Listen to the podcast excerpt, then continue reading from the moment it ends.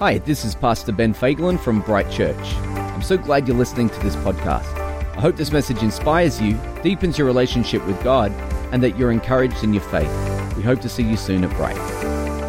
We have been in the middle of a series, and our series is called Live Like. And the whole series is about six leaders who listened to God and led people through incredibly difficult times. And the whole idea of the series is this is if we can learn from their past, then we can lead in our futures. And so we've been looking at six leaders, and this week I want to tell you about a guy that I think is incredible, but amazingly, you don't hear much about this guy in the Bible. He only features a little bit, but his name is Gideon. And Gideon uh, was an incredible leader who actually changed the direction of a nation. He changed the entire direction of Israel.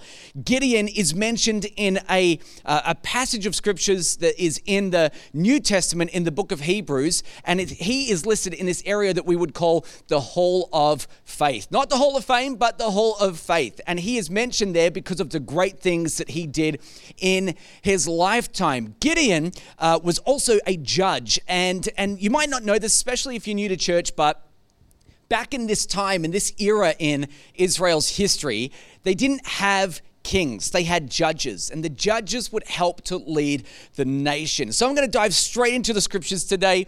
Uh, and if you have a Bible, you should have a Bible. Gosh, you're at home. Go get that Bible, bring it back. But if you don't have one, it's cool, no problem. We will put it on the screen for you. And I'm going to read to you out of Judges chapter 6 in verse 11. It says, Now the angel of the Lord came and sat under the terebinth at Ophrah, which belonged to Joash the Abiezrite while his son Gideon was beating out wine in the winepress to hide it from the Midianites. And the angel of the Lord appeared to him and said to him, The, the Lord is with you, O mighty man of valor. And Gideon said to him, Please, sir, if the Lord is with us, then why has all this happened to us? Where are the wonderful deeds that our fathers recounted to us, saying, did not the Lord bring us up from Egypt? But now the Lord has forsaken us and given us into the hand of Midian. And the Lord turned to him and said, Go in this might of yours. Gosh, that didn't sound mighty, did it? But he says to him, Go in this might of yours and save Israel from the hand of Midian. Do not I send you? And he said to him, Please, Lord, how can I save Israel? Behold, my clan is the weakest in Manasseh, and I am the least in my father's house. And the Lord said to him, But I will be with you, and you shall strike the Midianites as one man. Have you ever asked the question, Why me? Why me? Why is this happening to me? Why, why are things going wrong in my life? Why did this have to happen, right? Man, I feel like that's a question that a lot of people will ask from time to time. And the truth is, is that sometimes things are unfair. Sometimes things happen to you and it's not fair and it's not reasonable and it's just the way that life is. But there is this law called the law of causality. And, the law of causality is this law of cause and effect. In other words, you do something now and it has an effect later on. In fact, if we were going to take this idea of uh, cause and effect and, and put it into a biblical principle, we would probably say it is the principle of sowing and reaping. It's like you sow things in your present and they're going to affect you later on. And I think that this is the sometimes the sign of a mature person is that they understand that what they're doing now will affect them later on in life. The trick is to do the best with what you can right now so that you can enjoy some blessings later on. But not everyone gets this, not everyone understands this. What you do now and the decisions that you make today, they will have a profound impact on your future. So here is Israel, and they are stuck. And we read this story where we pick it up where Gideon is in the wine press and he's threshing out the wheat. Now, you know, I understand that most of us, you know, I can't remember when the last time was that you were threshing out wheat. So maybe you don't understand what this really means or, or you've never done that before. You're in really good company today. Look at the person next to you and just say, if you ever threshed some wheat? They have not. They, had, they have not threshed wheat. So, anyway, you don't want to really be threshing wheat in the wine press because it's an enclosed space. And I guess I'm kind of, you know, imagining what it would be like. But I kind of imagine just the little bits of wheat and the, the husks and the whatever it is, like all those little bits would be flying around in there. And you would probably have to wear your coronavirus mask, actually. You could probably put that on and hope that you didn't breathe any of it in, but it's all around you and you're breathing it in, right? Well, Gideon is in the wine press not threshing wheat outside, but he's threshing it inside in the wine press. Now, why is he doing it? Well, it says you know, he wanted to hide from the Midianites. And it's at this exact moment that the angel of the Lord shows up and he just kind of completely interrupts the narrative. And that's what God does.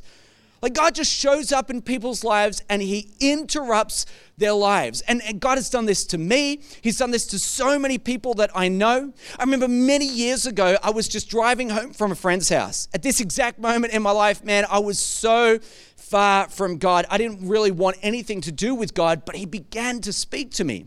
It was the most amazing thing because that particular day, I just decided that I wanted to find a church. Well, I was driving in an area that I was unfamiliar with and I found a, a, a, church eventually. I came across this church and, and, and I just decided to go in. It was the first time in 10 years that I had ever been to a church. And I opened the doors, and then suddenly, here are some of my family sitting in this church. I didn't even know that they went to church. They're like, Do you want to come sit with me? And I, I sat with them. I had this incredible encounter with God, and it transformed my life. I am not alone. People's lives are transformed when they have encounters with God. And the reason we have encounters with God is because He just comes and interrupts the story. In fact, the, the, the, truth is, is that if God didn't interrupt us, not much about our lives would probably change. You know, that's the way it is. I, I remember thinking that day that I that I went back to church, I remember thinking I was looking for God. It's not true the reason I was looking for God is because He was doing something in my heart. And I just learnt that later on down the track. But He comes and He, he changes our stories, you know. And the reason that God does this is because He loves us. He changes our stories because He loves us. And so God comes to Gideon and He says to him, The Lord is with you, mighty man of valor. And I'm reading this story, and, and even I think that sounds odd since Gideon is in the wine press and threshing out the wheat. I, I bet you that that was not lost on Gideon. Gideon was probably thinking, you know, you might say that, whoever you are, person that's just come, but the truth is, is that I don't think that God is with me. I, I don't feel like I am a mighty man of valor. I don't feel like that at all. And that's okay because sometimes we don't always feel like that, but God is still doing something in us. And, and, and he asks this question of, the angel of the Lord, who he didn't really realize who the angel of the Lord was at this moment. But he asks him this question and he says, Well, if the Lord is with us, then why has all of this happened? Why us? Why am I going through this? Why do we have to go through these challenges? Why are we going through this right now? I mean, I've heard the stories. I've heard the stories of our fathers, and they, they talked about these great things that God did, these great things as He led people out from Egypt. I've heard about the signs and I've heard about the wonders. The stories have been passed down to generation. But now it comes to my generation, and I can't figure out why we're in this situation. I mean, why are we here? Why us? And Lord, where are you? I think that there are so many people that have asked the exact same question that Gideon did in this moment. They want to know why, if God is with them, that they are going through these incredible challenges. And I guess Gideon didn't really understand the law of causality. He didn't understand about cause and effect. See, often the reason you are where you are is because of the choices that you have made. Now, hear me out, because I know that there are things all the time that happen to us, but then you get the choice of how to handle it. So, a lot of where you are right now has a lot to do with the choices that you've made, how you've handled your challenges, how you've handled your circumstances. And for Israel, it's no different. The scene is a really horrible scene. I mean, here is Midian, who have been coming to Israel and they have been stealing their crops for the last seven years. They've just been taking their stuff. Now, that's the reason why Gideon's in the wine press because he doesn't want to attract the wrong kind of attention from the Midianites and he doesn't want them to come and, and, and take their stuff. This is why everyone's enclosed up and, and indoors. Seven years they've been going through this. Why are they going through this? Well, you know what? If you were to read the book of Judges and you were to go to the very beginning, you really don't have to wonder too much because they do a great job of answering that question in chapter 2 of Judges and verse 19. This one verse should clear it up for you. It says, But whenever a judge died, and remember, those were the people that led Israel, whenever a judge died, they, being Israel, turned their back and were more corrupt than their fathers going after other gods, serving them, and bowing down to them. They did not drop any of their practices or their stubborn ways. The reason Israel is where they are at this point in the story is because of the choices that they made. They made a choice to stop worshiping God and they made a choice to start worshiping other gods. And as a direct result of that choice, God pulled back his, his hand of protection from them, and they had to deal with the opposition in the land, which came in the form of the Midianites. Now, this is a really important thing for you to understand because God is not responsible to bless all of your choices. Just because you do something doesn't mean that God is going to bless it. And in fact, sometimes in His grace, what He does is He will bring you to a situation or a circumstance where you'll actually realize that you made the wrong choice. And the whole hope that God has is that you will change the decisions that you're making, that you change your life. This is where Israel is in this story. He won't bless their decision to worship other gods. And the reason that they started to worship all the other gods is simply because, and I'm going to make up a word here. I feel like it's a good word, and hopefully you will get what I mean when I say it, right? But simply put, they were Canaanized. They were Canaanized. They were convinced and influenced by the surrounding culture. They looked around at the culture of everyone else and they said, We want to be more like them. They looked around at the culture and they said, Well, everyone else has got like little idols and they've got gods, and, and, and why can't we have that? We, we want to have what everyone else has. And so they did. They went after it and they started to worship all these other God, uh, all these other false gods, right? Now I want to tell you something that I think you need to understand today. It is so easy to be Canaanized. It is so easy to be Canaanized. It is so easy to be convinced by the culture that is around you.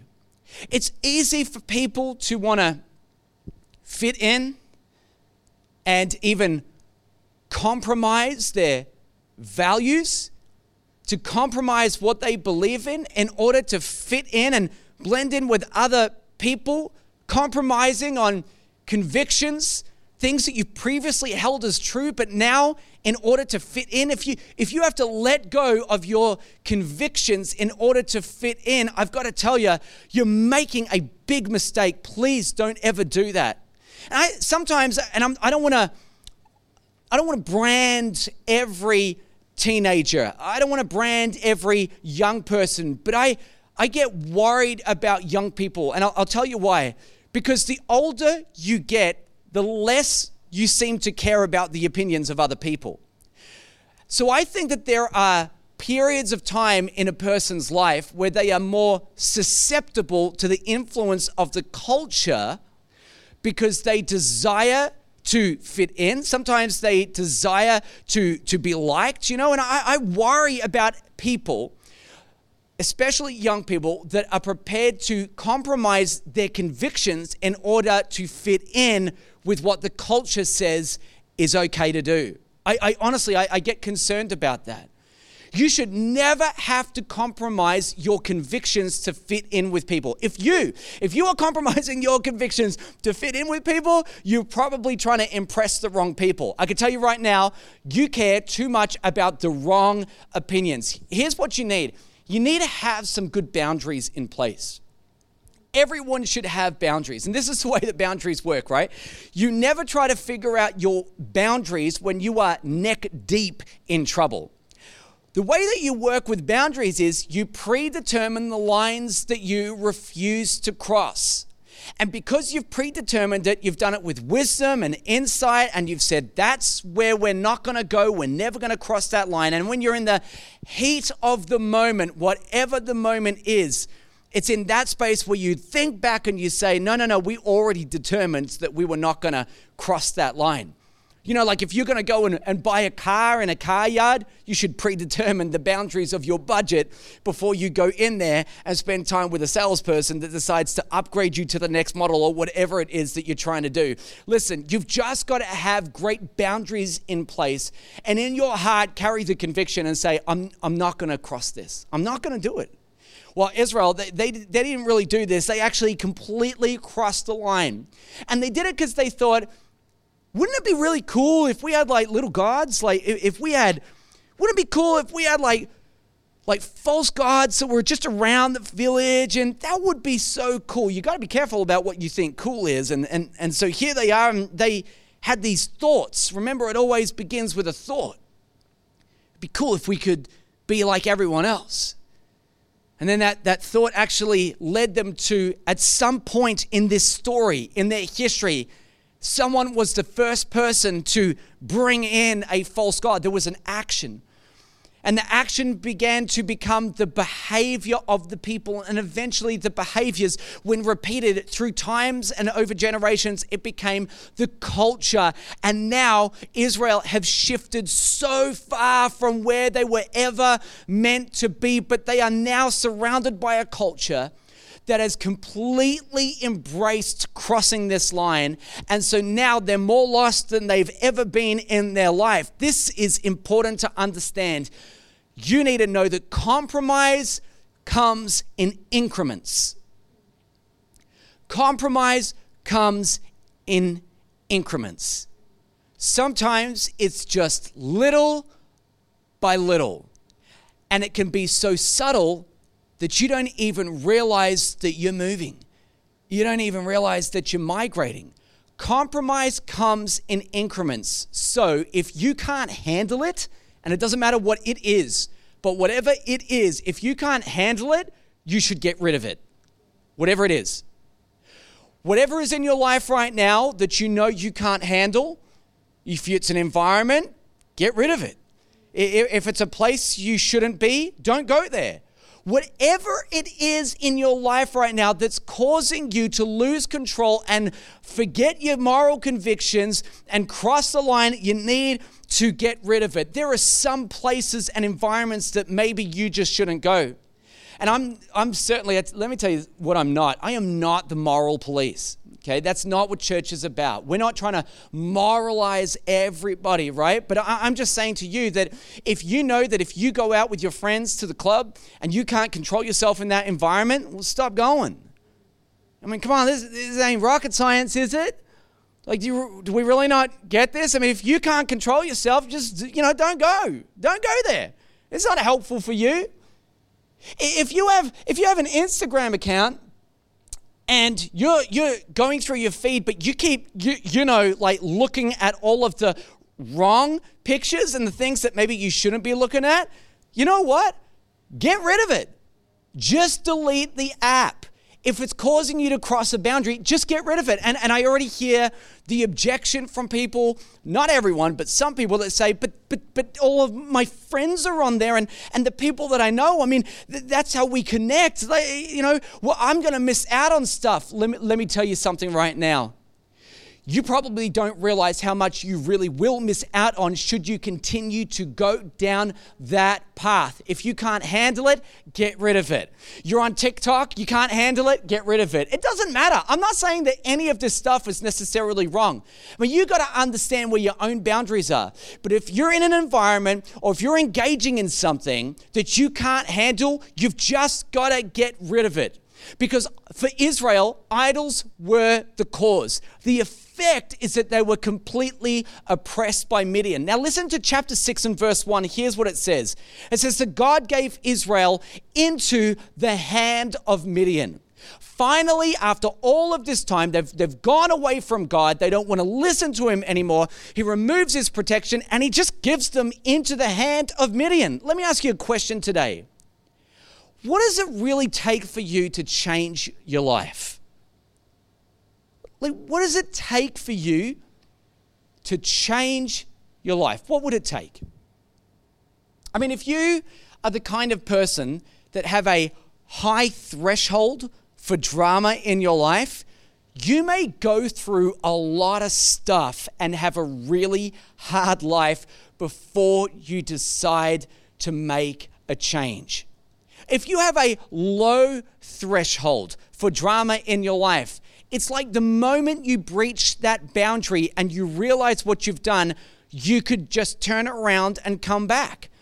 You know, I mean, if you've got a high threshold, you're going to go through stuff. If you have a low threshold, it's going to be better for you. And I feel like today, even as I say this, whether you go to church or not, and it doesn't even matter if you're a Christian, it really doesn't. I just feel like there are so many people who are listening to this message right now who, honestly, in their heart of hearts, would know that they have crossed a line at some point in their life that they thought they'd never cross. Everyone. I think we're all in this together. Like, don't feel judged at this moment. I've done it, you've done it. At some point, you've crossed a line and done something that you thought you wouldn't do. And when you when you cross the line and you've you've engaged in something that you thought that you would never be engaged in like when you cross that line and you're far from God, I want to give you a piece of encouragement today that I hope will change your life.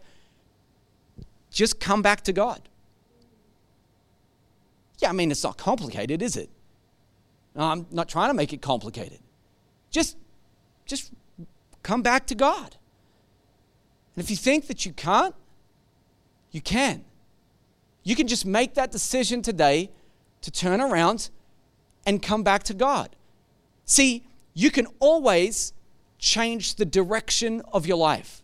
You can always change the direction of your life. Now, in church, when somebody is going far away from God and they make a decision to turn around and come back to God, we have a word for that and the word that we would use is repentance. Now, forget, if, especially if you're new to church, forget what you think you know about repentance, because if you think about that word, it, I don't know, like maybe in your mind you imagine somebody standing out the front on the steps to uh, a train station with a big sign in the city that says repent, you know, and that, that's what you think it is, and it's and it's it comes across and it's so it seems so judgmental, right? So so maybe that's what you think it is. Let me tell you, just forget what you think you know about repentance, because I'm going to tell you what it is. It just means I was going one direction and I was moving away from God. And now I've made the decision that I don't want to do that anymore. So now I'm just going to turn around and I'm going to come back to God. That's what repentance is. That's what Israel was supposed to do in this exact moment. See, you need to understand that God, He begins to change people by first changing their thinking. Before you ever change direction, you've got to change your thinking. So, this is what God says to Gideon. He comes and he says to him, Hey, you mighty man of valor. Gideon's probably thinking, right? No, no, no, I am not the mighty man of valor that you talk about. Uh, what are you talking about? My, my, clan is the weakest in Manasseh, and I'm the least in my father's house. And then God says something that is a, a total game changer. He says, But I will be with you. I will be with you. And it's amazing because this is the exact same five words that God said to Moses when Moses felt ill equipped. Moses said, I can't just walk back into Egypt, go to Pharaoh and say, let all of the Hebrews go. I, I can't do that. And God says, but you know, Moses, I will be with you. And that's the difference. I will be with you. See, there's something about having the presence of God with you. There's something about God being with you that totally changes the outcome. And maybe you've attempted things on your own, you've tried to do it on your own, and it just hasn't worked out. But when you do something with God, His power is enough that it overwhelms and overcomes the opposition, and the situation unfolds completely differently. You got to realize that when God comes to you and God says to you, you mighty man of valor, however that is for you, he ever asks you to do anything ever for him, right? He sees more in you than you can sometimes see in yourself. And the reason God sees more in you than you see in you is not because God sees this incredible, amazing person with unlimited capacity. No, no, no, no. The reason why God is so confident when he comes and he speaks to people is because he knows what he is capable of. It's not about you. God knows what He's capable of. He knows what He can do in the lives of other people. See, this is why I'm saying God is the greatest hero in all of these stories. In every story, He is the hero. He knows what He can do with you, which is why He's so confident when He comes to you. Remember this God can use anyone, anytime, anywhere. He comes to Gideon and he says, Come on, mighty man of valor, go in this strength of yours, right? So, anyway, as the story goes, Gideon says, Hey, listen, why don't you stick around for a meal? And he goes and he prepares this meal and he, and he puts it on this rock. And the angel of the Lord is there. But remember, Gideon doesn't really know who he is. And then suddenly fire comes out from the rock and, and, and the angel of the Lord goes up in the flame. And Gideon freaks out because he suddenly realizes who had been speaking to him that whole time. It's so cool because what God did in that moment is he took an ordinary and everyday meal that Gideon was preparing and he turned it into a sacrifice. Gideon didn't even know he was preparing one. And so the angel of the Lord, Lord, turns it into a sacrifice, and Gideon says, I have seen God. Now, that might not mean much to you, but back in this time, if you saw God, there's a good chance that you would die because no one can look at God and live. Next, God comes to Gideon and he says, This is what I want you to do. I want you to tear down the Asherah poles, and I want you to pull down all the Baal idols. I want you to get rid of that stuff. And, and Gideon, he hears what the Lord says to him, but he's still kind of scared because he says, if I do that, all the people in the village, they're, they're not going to be happy with me, right? And he's kind of scared of the opinions of the people and what they will do to him. Now, let me ask you a question Are your fears in order? Not your affairs. Not your affairs. No, no, no, no. Are your fears in order? Are your fears in order? Gideon's so afraid of what the people might do, it's almost like for just a brief moment he forgot who he was talking to. So you always obey your greatest fear. And, and if you have a fear of man, if you have a fear of the opinions of other people, then it could be that every time you're presented with an opportunity that you will just go the way of culture or you will just go the way of, of popular opinion. Why? Because you're so concerned of the opinions of people. You're afraid that you'll be on the outside. You're afraid, you're afraid that you'll be rejected by other people. Man, the Apostle Paul, this is something that he said. He said, you know, if I was um, afraid of people, I wouldn't be a, ser- a servant of Christ. I certainly would not be a Christian. I would not be a Christian because there will be moments in your life where God will ask you to move in a completely different direction. And if you're so afraid of other people that you you just want to go with the crowd and just fit in with everyone else, when it comes time to obey God, you're just going to go the wrong way and you, you don't want to end up in that place. Listen, what are you more afraid of? Other people's opinions or what God says? You know, it's almost like sometimes we have this internal scale when we're trying to figure out what we're going to do or how we make decisions. Imagine it like this on the scale you've on one side you've got the weightiness of people's opinions and on the other side you've got the weightiness of god's words to you and god's opinion.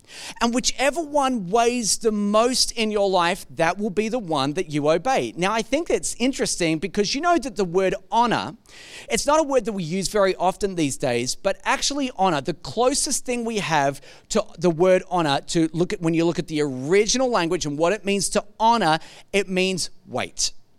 In other words, when you honor someone, you honor them because their words carry great weight in your life.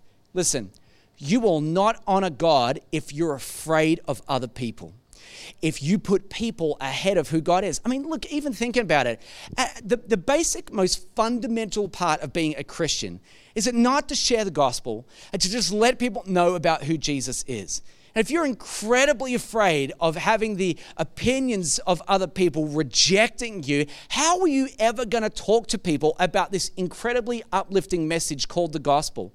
I mean, man, Jesus came and died on the cross for people's sins. He's done it all. All you need to do is tell people. But if you're always afraid of what they'll say, if you do, you'll never do the basic fundamentals of what God has asked. I mean, even the great philosopher Ice Cube, he said this when the truth comes around, all the lies have got to run and hide.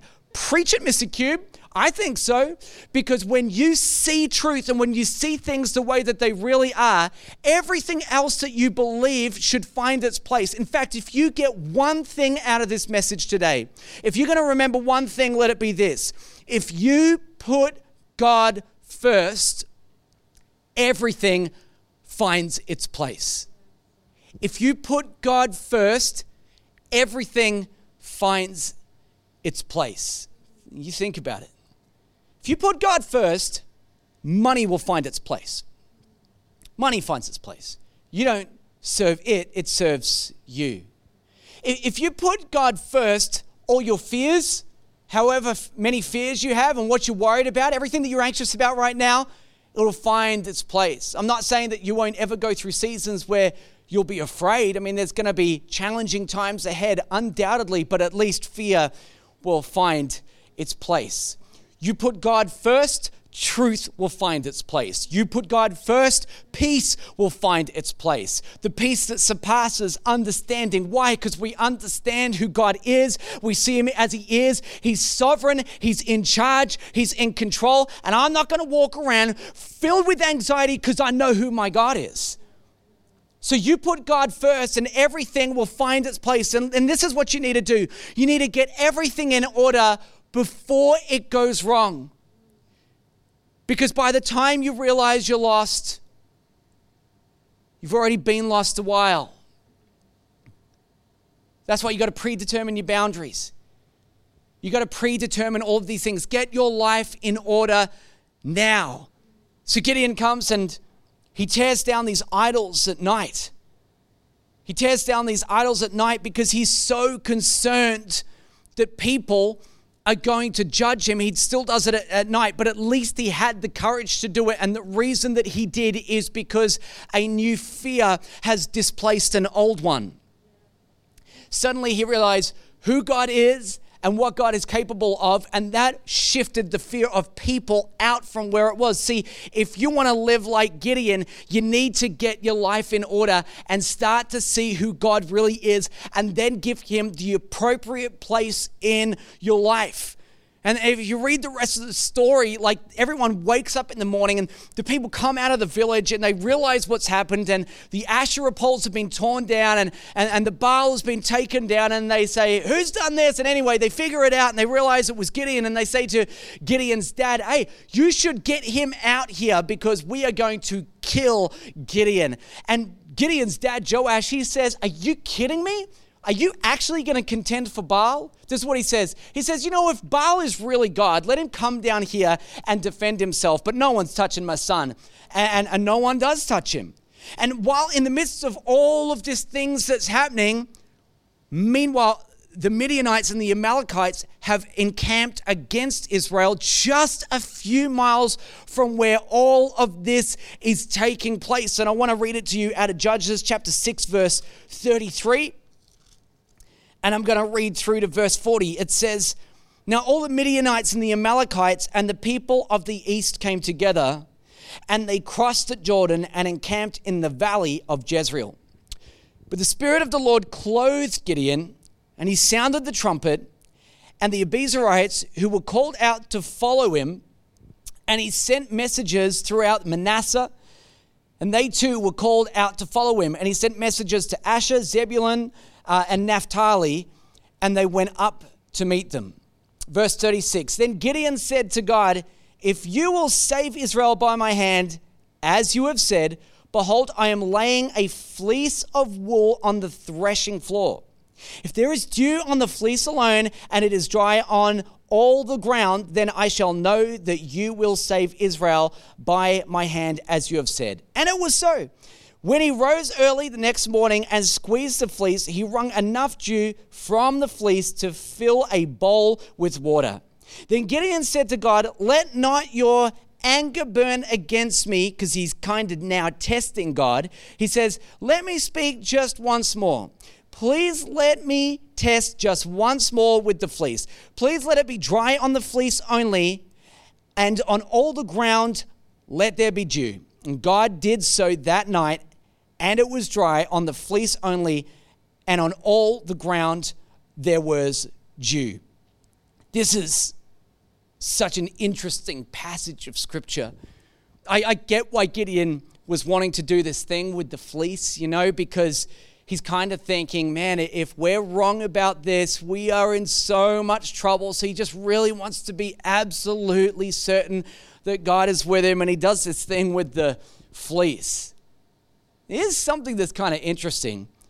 If you're new to church, you might not realize this, and maybe you've never been to church, but, but sometimes Christian people, they have their own language. They, they say these things, and we're like, what are you talking about? And sometimes it takes maybe a little while to just get the hang of what people mean. I remember being new to church, and I was trying to make a decision with my life. And someone said, well, Hey man, why don't you just put out a fleece? I'm like, Put out a fleece? What is that about? What do you mean? First of all, what's a fleece, right? What do you, what do you mean, like a rug? Like what? You want me to get a rug? Wait a minute.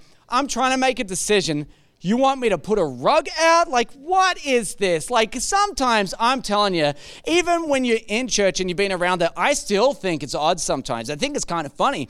But Christian people sometimes have this thing and they say, hey, man, put out a fleece. And it's weird because it's almost like we've developed this theology out of this one little excerpt of scripture.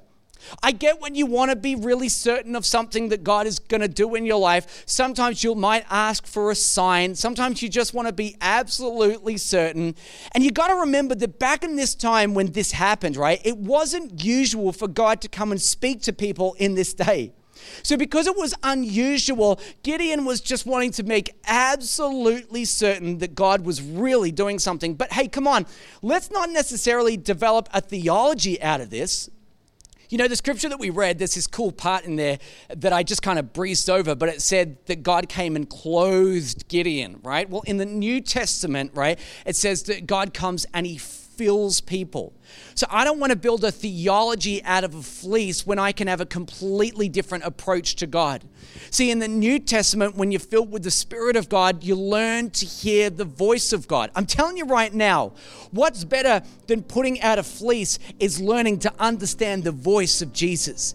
You know that Jesus says, My sheep, they know my voice? What we should be doing is not just putting out fleeces and asking for signs all of the time. Give me another sign, give me another sign, give me another sign. What we should really do is say, Let me hear your voice. Let me know who you are. Let me know when it is that you're speaking to me, God. I want to hear your voice. I want to follow it. But, but you know, Gideon he, he wants this sign. He needs a sign that God is for him. Sometimes people who haven't heard the voice of God before, sometimes then they were looking for a sign from God that He's there, you know. Maybe a sign from God that He's listening. Maybe a sign from God that He cares. But I'm so glad we don't have to put out a fleece We don't have to put out a fleece because you know what? Jesus is our fleece. He is the sign from God who says to humanity, I am always for you. If you're new to church or you're not a Christian and you don't understand anything, let me tell you something about the cross. When Jesus died on the cross, it was the sign to all humanity that you never have to wonder about whether God is for you. Yes, every day God loves you. Yes, every day God is for you. He is the fleece that says to every single person, I love you, I care about you, I'm in your corner, I'll fight your battles, come to me, I'll help you in your time of need. He is the fleece that we've been looking for. And I love that He's there. I love that He loves people. Man, I just think that the gospel is so encouraging. The gospel is a simple message that when Jesus died on the cross, he paid the penalty for our sins. And, you know, if you're not a follower of Jesus, let me tell you right now that all you need to do to, to follow Jesus is to change the direction that you're going right now. Remember, I, I told you it was repentance. All you got to do is forget the way that you're going and say, you know what, I'm going to come back to God. And someone's going to say, Oh, you can't do that. Maybe you hear a voice in your head, Hey, you can't do that. Yes, you can. Yes, you can because Jesus died for your sins. He is the fleece that tells you, you can come back to me. You messed up again, you can come back to me. No matter how many mistakes you've been, you've made, or wherever you find yourself today, I promise you this, you can always come back to God. Now, here's the thing I, I really believe that God doesn't set people up to fail. I don't think He does. So they've still got this battle going on. Remember, Gideon's still fighting this battle. And so God comes to Gideon, and Gideon's raised this army. And now, after the fleece, you know, they're on their way to have this big battle with the Midianites and the Amalekites, the people of the east. So here they are, they're on their way. And, and God says, Ah, look, you know what? I feel like Gideon, you, you just got too many people. Now, what does it say about the Amalekites? It says they were like locusts, like there were like so many people. They descended upon villages like locusts. You couldn't even count them, right? And God says, You know what, Gideon? I just reckon you got too many people. We need to thin this army out. Gideon had 22,000 people that he had raised up to come and fight against the Amalekites and the Midianites. And God reduces that number over time down to about 300 people. Let me tell you something. Anytime you are ever overwhelmed by the odds against you, you might not be seeing God clearly. Because you and God are enough for any opposition that can come against you. You and God are more than enough for every opposition that comes against you. He is the Alpha and the Omega. He is the beginning and the end. He is the God of all power and all authority across time and space. You got to get a clear picture of who God is. You and God is enough to overwhelm anything that could ever come against you. So he gives these 300 guys that are left, he gives them this crazy battle plan. And here it is. He says, You know what? You're going to surround as best as you can with 300 people the camp of the Amalekites and the Midianites. You're going to surround them and you're going to get torches and you're going to put them in a, in a clay jar so that no one can see you coming and you're going to sneak up on the enemy and, and you're going to have trumpets, right? Now, this, if it's not from God, is the most insane strategy to win a war ever because the one things that, that I didn't mention is that there's no sword and there's no shield. They're not going into battle with swords and shields. They're going into battle with pots and torches and, and, and trumpets. You know, what a crazy way to attack another army that is outnumbering you. And he says, You're going to get around them, and then at one moment, you're going to shout out for God and for Gideon, and then you're going to smash the clay jars, and everyone will see the torches all at once, and you're going to blow the trumpets, and they'll hear all the trumpets, right? And, and, and you'll win. And so Gideon's like, Let's do it. So he comes, and, and they do everything that God says.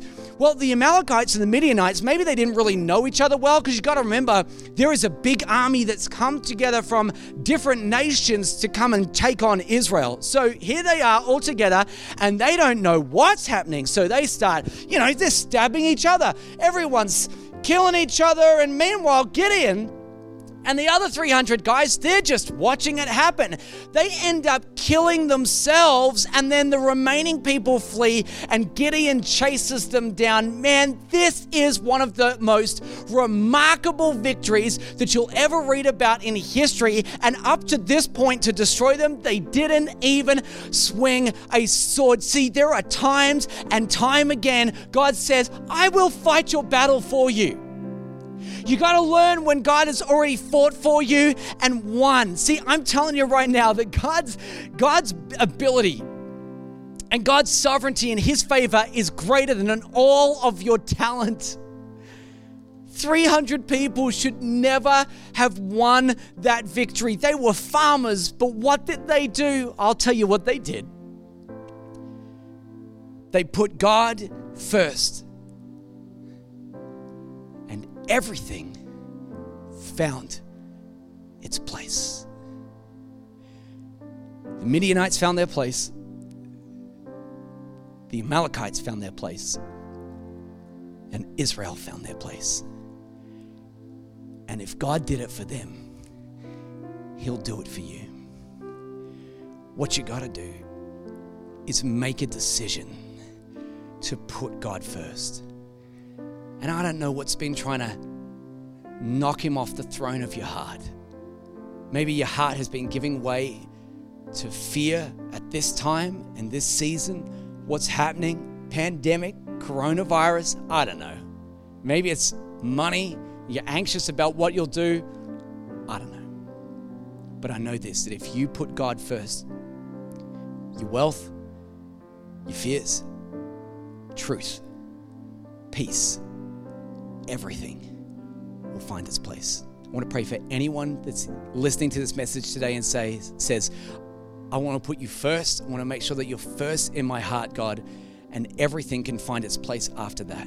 So let me pray for you. Father, I just want to bring before you anybody that's listening to this message and things have been competing for that space in their heart. Lord, I pray that you set them free right now. I pray in Jesus' name that they find the strength to take you and, and put you in your proper place. That they get their fears in order. And not that we should be afraid of you, God, but we have this holy awe and reverence as we approach you. We see your significance and how big and how mighty and how amazing you are. And once we see you as you are, everything else can be overwhelmed in our life by how amazing you are. Father, I pray right now for just peace to come across every person that says, God, you're first in my life. You're first in my life. I pray everything finds its place after that in Jesus' name. Amen. Hey, thanks for listening to the Bright Weekly podcast. We hope you were encouraged today and we'd love to see you at one of our services. So to connect further with us, head over to brightchurch.com.